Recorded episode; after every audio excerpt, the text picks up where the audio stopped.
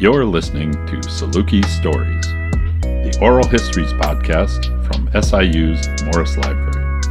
Saluki Stories features alumni experiences from the 1960s all the way up to recent graduates, detailing every aspect of being a Saluki from the past to the present. Go Dogs! What would you tell an undergraduate today uh, based on your knowledge and your knowledge of SIU. Um, right. What what sort of advice would you give them? Yeah, that's um, and you know when you're a teacher, you end up answering that question over many, many, many years. Yeah. But I think I think I've been pretty consistent in answering that kind of a question, and that's be true to yourself.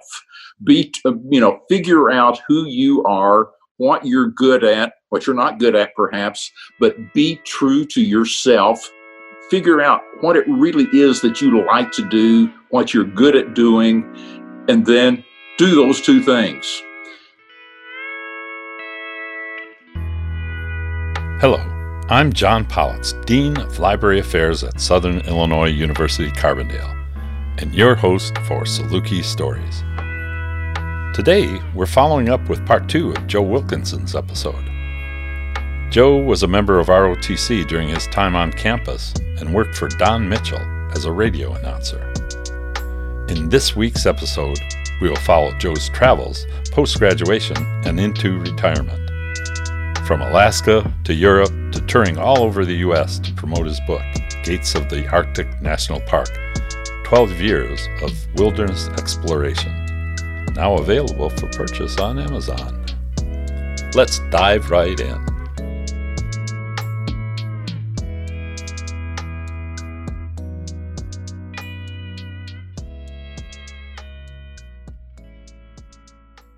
So the other thing I was wondering about is, you know, sort of how SIU prepared you for your life. Did did this these teachers have an influence on your teaching? Oh, oh, absolutely, absolutely. They did prepare me for life. Let's see, I um, uh, uh, graduated in August. Uh, I think I went on active duty literally within about four weeks of, of that and um, went through all kinds of uh, survival training. Um, uh, Jean and I were married the next June of 1966. Then, four months after that, uh, I went to Vietnam for 13 months. And they sent me on Arctic wilderness survival. They sent me to a location up in Alaska that uh, was not then a, a national park, but uh, but in 1980 it became Gates of the Arctic National Park. So the the uh, the folks in the um, uh, in the park up there, the National Park Service people, they say, "Hey Wilkins, you're a lot older than this park itself," and you know there's some truth to that. oh, that's great! I didn't know that. So it all yeah, comes so, around, doesn't it? So I started I started going into that territory uh, in 1966. Really? And um, and I've, I've been going up there ever since, and uh, recently wrote um, uh, the um, first book that's ever been written about it, and um, it's the uh, largest, second largest national park in the United States, and it's about the size of Switzerland, and it's all primeval wilderness. Magnificent. Yeah, yeah.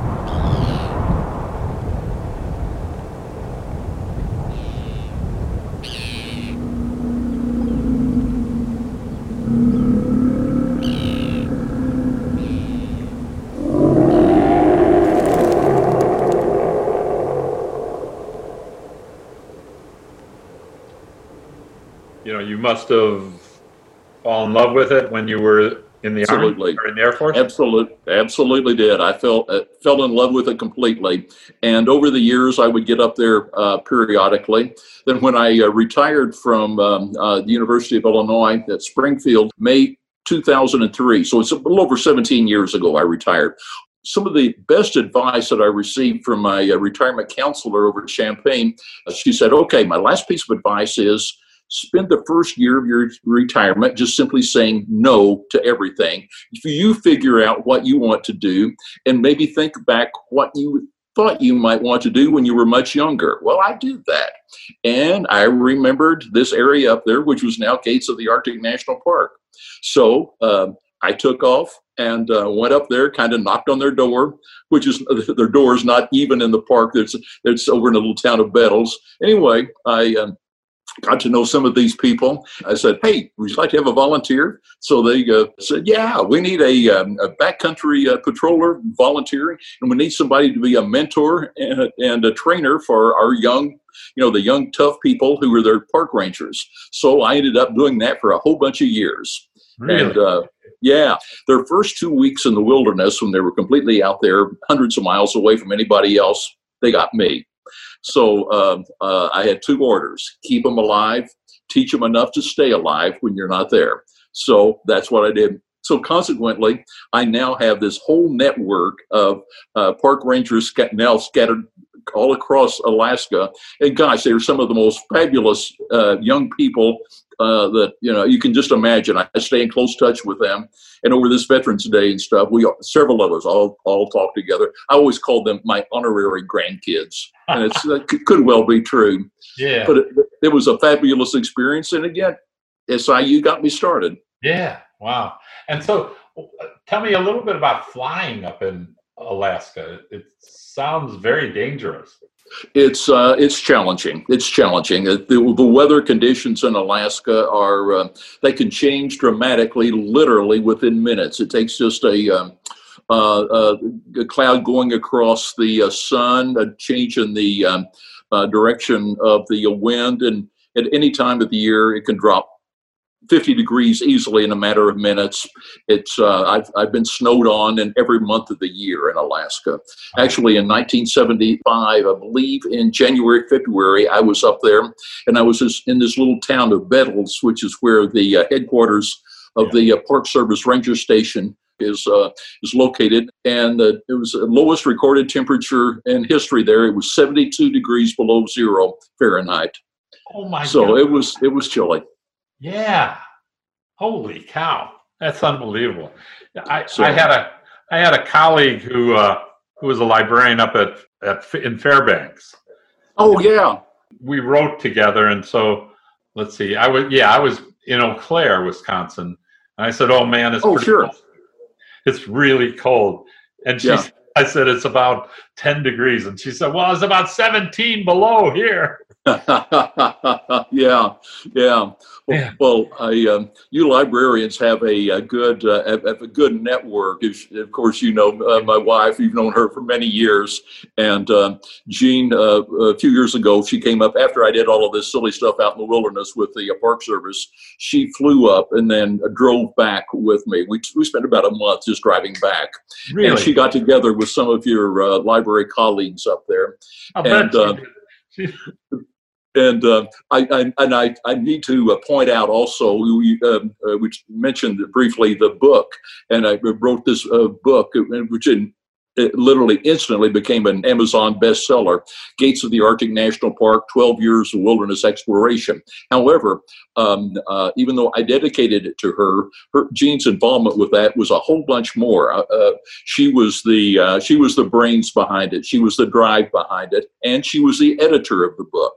Really? So, um, so uh, yeah, I, uh, you librarians have influenced my life a great deal in I'm all so positive ways. I'll bet. I'll bet. But um, gosh, Jean and I, uh, uh, when the book came out, we literally traveled over a good part of the United States. I had uh, interviews on well every every major uh, TV station in Chicago and Dallas, uh, kind of all over, yeah. and it's so much fun. People like to talk about Alaska, even if they if they've never been there, maybe never go there, but they like to talk about it. Yeah. Well, now so there was one more. Oh, there was a couple more things I wanted to ask you. It sounded fascinating to me. Uh-huh. Tell me a little bit about your life in Europe and or on the uh, the, the, the the the the uh, Camino de Santiago. Uh-huh. Yeah, El Camino de Santiago de Compostela. Yeah. How did that come about? Yeah, I uh, something I always wanted to do. Again, uh, after I retired, um, I uh, I was in good shape. Um, Jean and I um, uh, uh, we both love to travel. I told her that that's something I was interested in doing, and Jean, as always, was just extremely supportive of it. We, again, having your own research librarian right at home, we spent a, about a year going through um, all of the materials on it, figuring out all of the different routes, and um, we decided to uh, took out a time to do it. And um, I, um, I grabbed my backpack, took off to uh, Europe, and uh, started in Lourdes, France, and uh, went through three branches of the Pyrenees and um, ended up over in um, Santiago, Spain. And um, I, it was almost 700 miles that I walked. Now, the, the, the, the, thing, and what we would do was I would talk with Jean um, uh, at the end of the day. There's cell phone coverage over most of that. So um, Jean and I'd be talking, we'd figure out, and she'd say, okay, you're located here. How far do you want to go tomorrow? And we'd start, we'd figure that out. And then um, uh, she would make the um, arrangements for me. And I must admit, uh, I stayed every night in a uh, in a hotel. I didn't I didn't sleep in a tent. Yeah, so yeah. I, I had, a, had a, a, good a good meal each night, and I had a good breakfast the next morning, and okay. then I'd I'd walk a little over thirty miles each day. And I suppose that's I mean you know that's what the pilgrims always have done is absolutely yeah like a hotel. Yeah, there uh, there are um, uh, uh, what a thousand years, nearly two thousand years of history there, and um, uh, gosh, there there are at least a, a dozen movies, some of the, which are very good. There are just an infinite number of books and things. So Gina yeah. and I read so much about this, and we learned so much about it. And gosh, it was a, just a wonderful experience. Oh, that's amazing. How nice. And, and you meet so many people. I just I did it all by myself. And yeah. you meet all of these people. Actually, I met one Vietnam veteran, but really he was from Australia. Ah, I, I, right. I started. Uh, I started um, um, uh, in um, let's see, uh, early May, I guess, and, and, walked until just about July, I think, something of that sort. Yeah. And um, and it was before the Americans were there, so I saw, uh, you know, like in, for this nearly 700 miles, I think I saw two Americans. Really? Yeah. Huh. huh. But it's it's it's. But it's, you ran into an Australian vet. Yeah, yeah, exactly. Cool. That's really fun. It was funny. You saw my he saw my cap. He said, "You're a Vietnam vet." I said, "Yeah." And he said, "I am too. I'm from wherever Melbourne or something." Yeah, yeah. And uh, anyway, you meet all kinds of just interesting people. You get to know them intensely for an hour, two hours, maybe a day, and you never see them again. But yeah. you exchange all of these wonderful conversations, just personal, intense it's a great experience. I recommend it for everybody. Yeah. Doesn't have to have anything to do with religion whatsoever. It's just people. Yeah. Yeah. Oh, that's fascinating. I was wondering about that. Now, you've spent what, 40 years teaching? Yeah. Uh, yeah, a little less than that. I think it was 30 something. Yeah. 30 some years teaching. Um, so you've dealt with students your whole life. Yeah, I have in this country and uh, with uh, literally across Europe. A lot in a lot of schools over there. I guest lectured. I did you know stuff like that for guest lecturing uh, for over twenty years, a month a month at a time, once six months at a time. Yes, and you were in Freiburg, right? In Freiburg, yep. What?